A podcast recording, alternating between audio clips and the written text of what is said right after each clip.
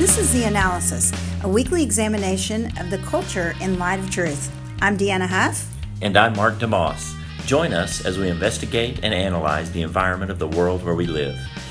We will be shedding the light of God's Word on the issues and responding as Christians to influence followers of Jesus Christ to share the gospel with those around them.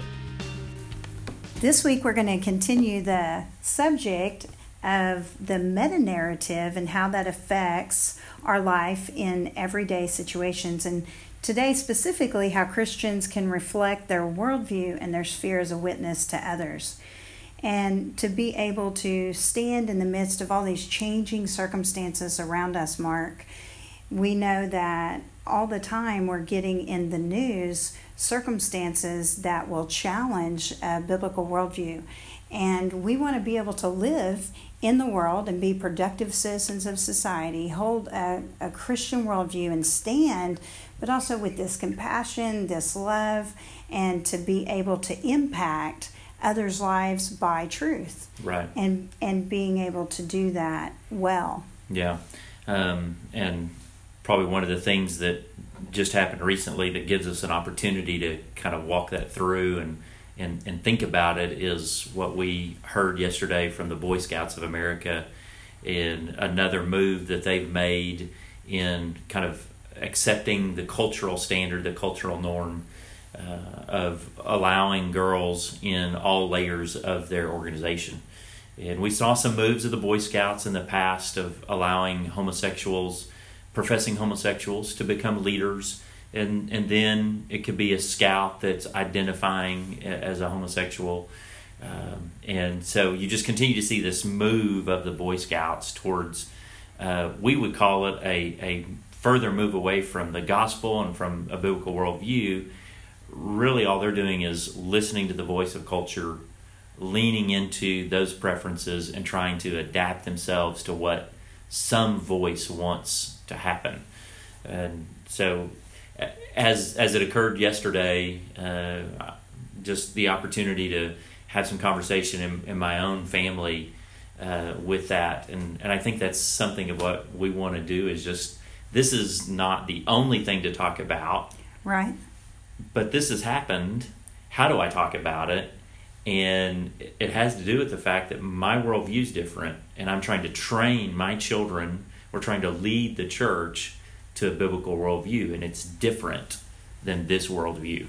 Mm-hmm. And to be able to have the opportunity to have the conversation that just because the culture is identifying with this subjective preference idea, mm-hmm. that we still can hold to these objective truths that come out of the meta narrative.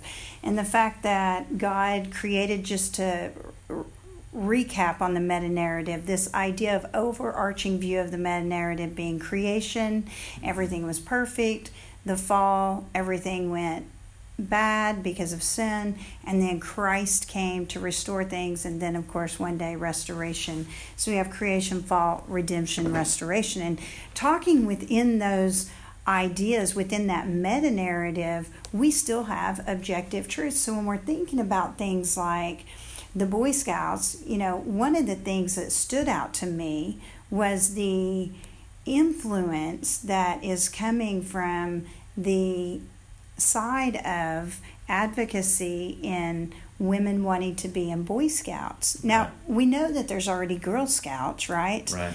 But there's this level of eagle that you can get to in Boy Scouts that you can't attain, I guess, in in Girl Scouts, right. and so they want to allow these these girls into cubbies, and then eventually in the same kind of leadership style mm-hmm. as you would the boys, which is removing in creation that uniqueness of man and woman. Right. That is re- removing the idea that there are roles for men and women that that look differently, yeah. and the the image of God that He put on mankind and and trying to train men and women exactly the same. Yeah. You completely use lose that uniqueness that God put in the midst of creation. Yeah, and one of the um, things that is just curious about it all is the fact that when you try to dialogue over this conversation with somebody else, um,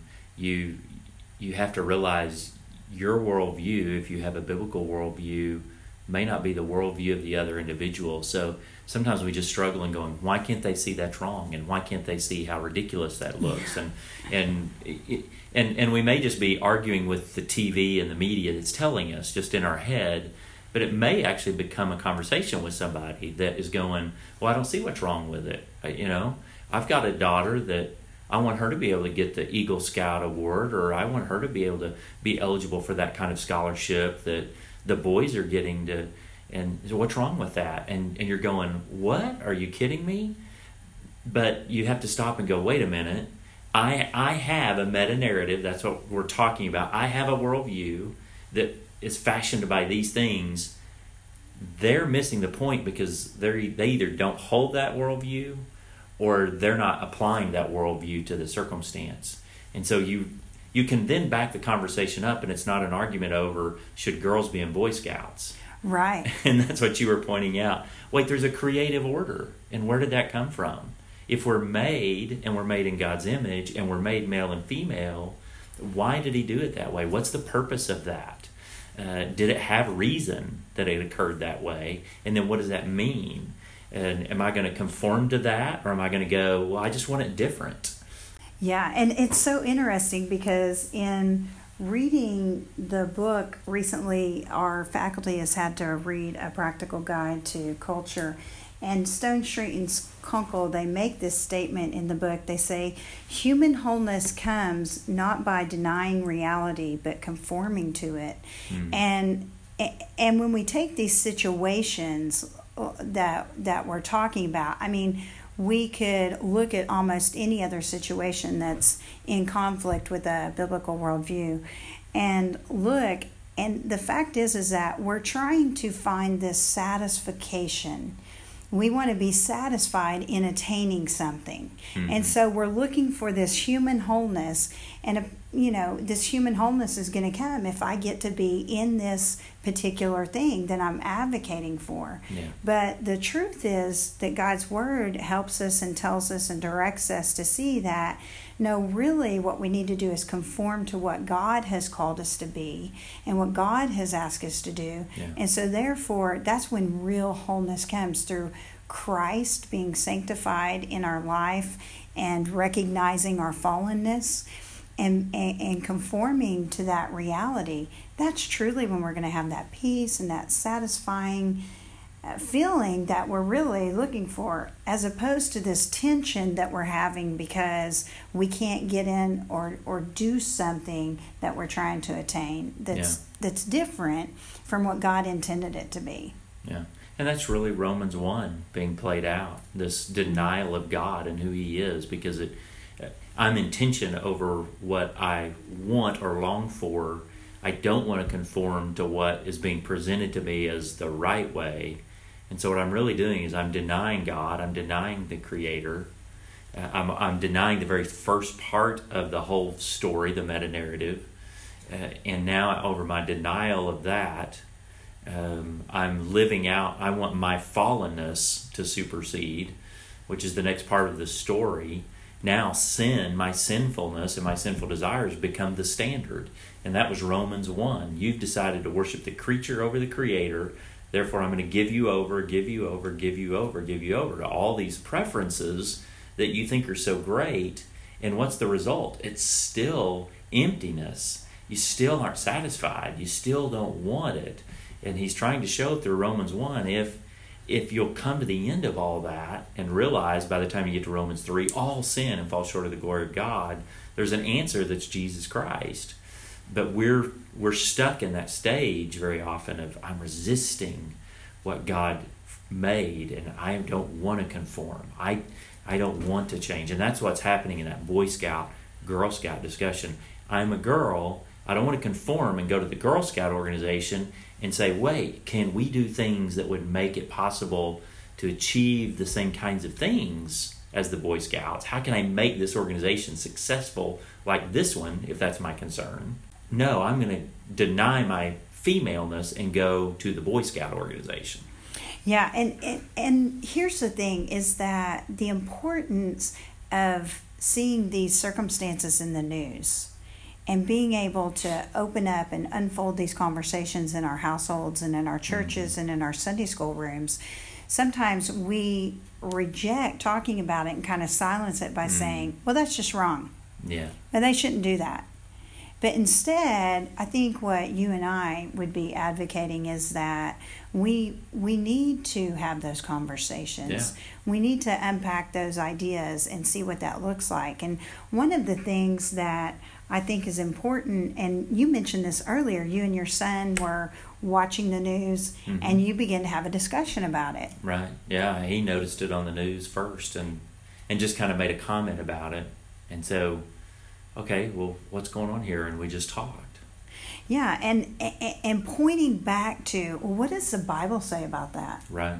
and being able to discuss okay well uh, you know you have kids at school and they attend some kind of, of event at school and they realize that there is a worldview that's in opposition to their worldview and a lot of times what we want to do is just shut it down and walk away Yeah. but can we be an impact can we be an influence can we bring good to that community Yeah. by being, bringing Christ in it. And how would we do that?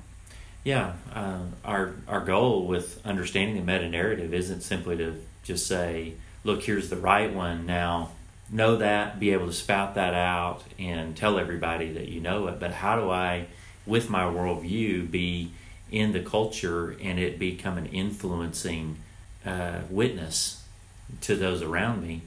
And so, in in thinking that through and, and trying to do that, you you begin. I think you, you're saying with conversation and and I even begin by asking the question of something that I think is wrong or maybe even clearly know is wrong but begin the conversation and say is it wrong and well yeah I think that's wrong you know with with my kids is it is it wrong for a girl to want to join boy scouts well yeah okay well why why is that wrong why why do you think it's wrong because right now you're just telling me you think it's wrong I don't care if you think it's wrong. We need to know if it's right or wrong.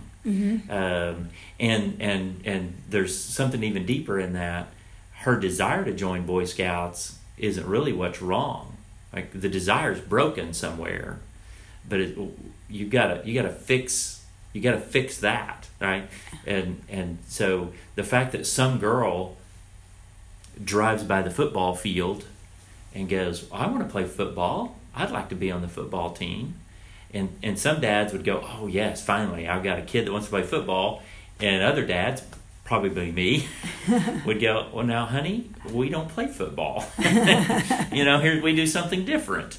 Uh, but is do I do I demean her for having the desire or do I help her say, Wait, you have a preference that doesn't conform to a standard that is God's best for you. And that's what I want to help them get to is let's fi- it's not just conform because God said it. Mm-hmm. And I think that's something of the resistance. I want you to conform because it it's better. God's plan for you is better than what you want. And helping people see that is where I want that conversation to go. Yeah, and in addition to that, you can even go further and say, you know, follow out the logic of the argument. So, you know, you're talking with someone and you're having the conversation and you recognize that the other person is maybe on the other side of the argument and just asking questions. Well, let's let's follow that out. Let's follow through with what you're talking about. Mhm. Let, okay, so what 10 years ago they began to have the uh, claim that they they needed to allow boys who had a tendency or a bend toward being homosexual in and being open about it. Okay. Well, then they had leaders. Okay. Well, now they've moved from homosexuals who are openly gay to now we have openly homosexuals. Well, that led to the recent, what, a year ago, transgender. Now you have homosexuals, leaders as homosexuals, transgender, and now this year you have girls. Right. And they're supposed to be the Boy Scouts and they're supposed to have a uniqueness, building on leadership, giving all of these fundamental things Mhm. that are supposed to help young boys become men. And what's going to be the the rest of the argument? Where do you stop? And so basically now you have nothing that's objective. So you're going to remove eventually you're going to remove the boy and you're going to become scouts and you're going to train everybody exact the same Mhm. and you're not going to have any uniqueness within the training levels of, of leadership. And and I'm not saying that women can't do things that are hard or challenging or you know be strong in, in all of those areas but there you do miss Yeah. a uniqueness when you when you have everyone is everything Right. in the argument Yeah. so now you have everyone is nothing Yeah. Yeah. When you push for sameness, now what do you have? When there's no distinctions between uh, good and evil, you have no distinctions between right and wrong because you've made everything the same. And so we want we want distinction, we want difference in those things. And so, but it boils down to the the Bible made that distinction, and we're refusing to go there. Uh, we're not conforming, and and that's going to be that's those are hard conversations. So we we still have to have them. The answer isn't it's wrong. Let's not talk about it. The answer is okay. What's going on here? Why why do you sense this is wrong? Why are you struggling with it, or why do you accept it? Uh, is there a standard? Should it should it be good? Should it be bad? Getting to the point of the conversation means you're going to have to have some thought, and you're going to have to have some care for the individual that you're talking to. If my worldview is going to be a witness to the community, to the culture, to the society, I'm going to engage that. I need to be thoughtful in that. I need to be caring in that conversation. Uh, I, I need to be uh, cautious with what I say, and that doesn't mean cowering and it doesn't mean tolerance, but it means respectful. If if I really believe my worldview, I respect this other human being that I'm in disagreement with for the fact that they're made in God's image. No matter how they're dressed or what their viewpoint is or what their gender lifestyle or whatever it may be, I respect you as a human being. So I'm being thoughtful and careful with you, but I want to bring you truth because that's loving. Yeah, that's exactly right. And that's such a great place to end today. We want to be thoughtful, we want to be caring, uh, we want to be able to stand in truth, in being able to expose fallacies and extend truth. We want to be able to have the conversation with our kids. Our kids need to have the conversation.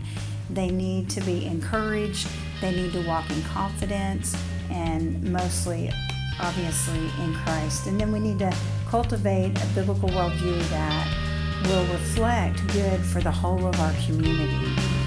We'll end right there today and we'll pick up the whole of the meta narrative pursuing another subject next week with you guys. Thank you, Deanna.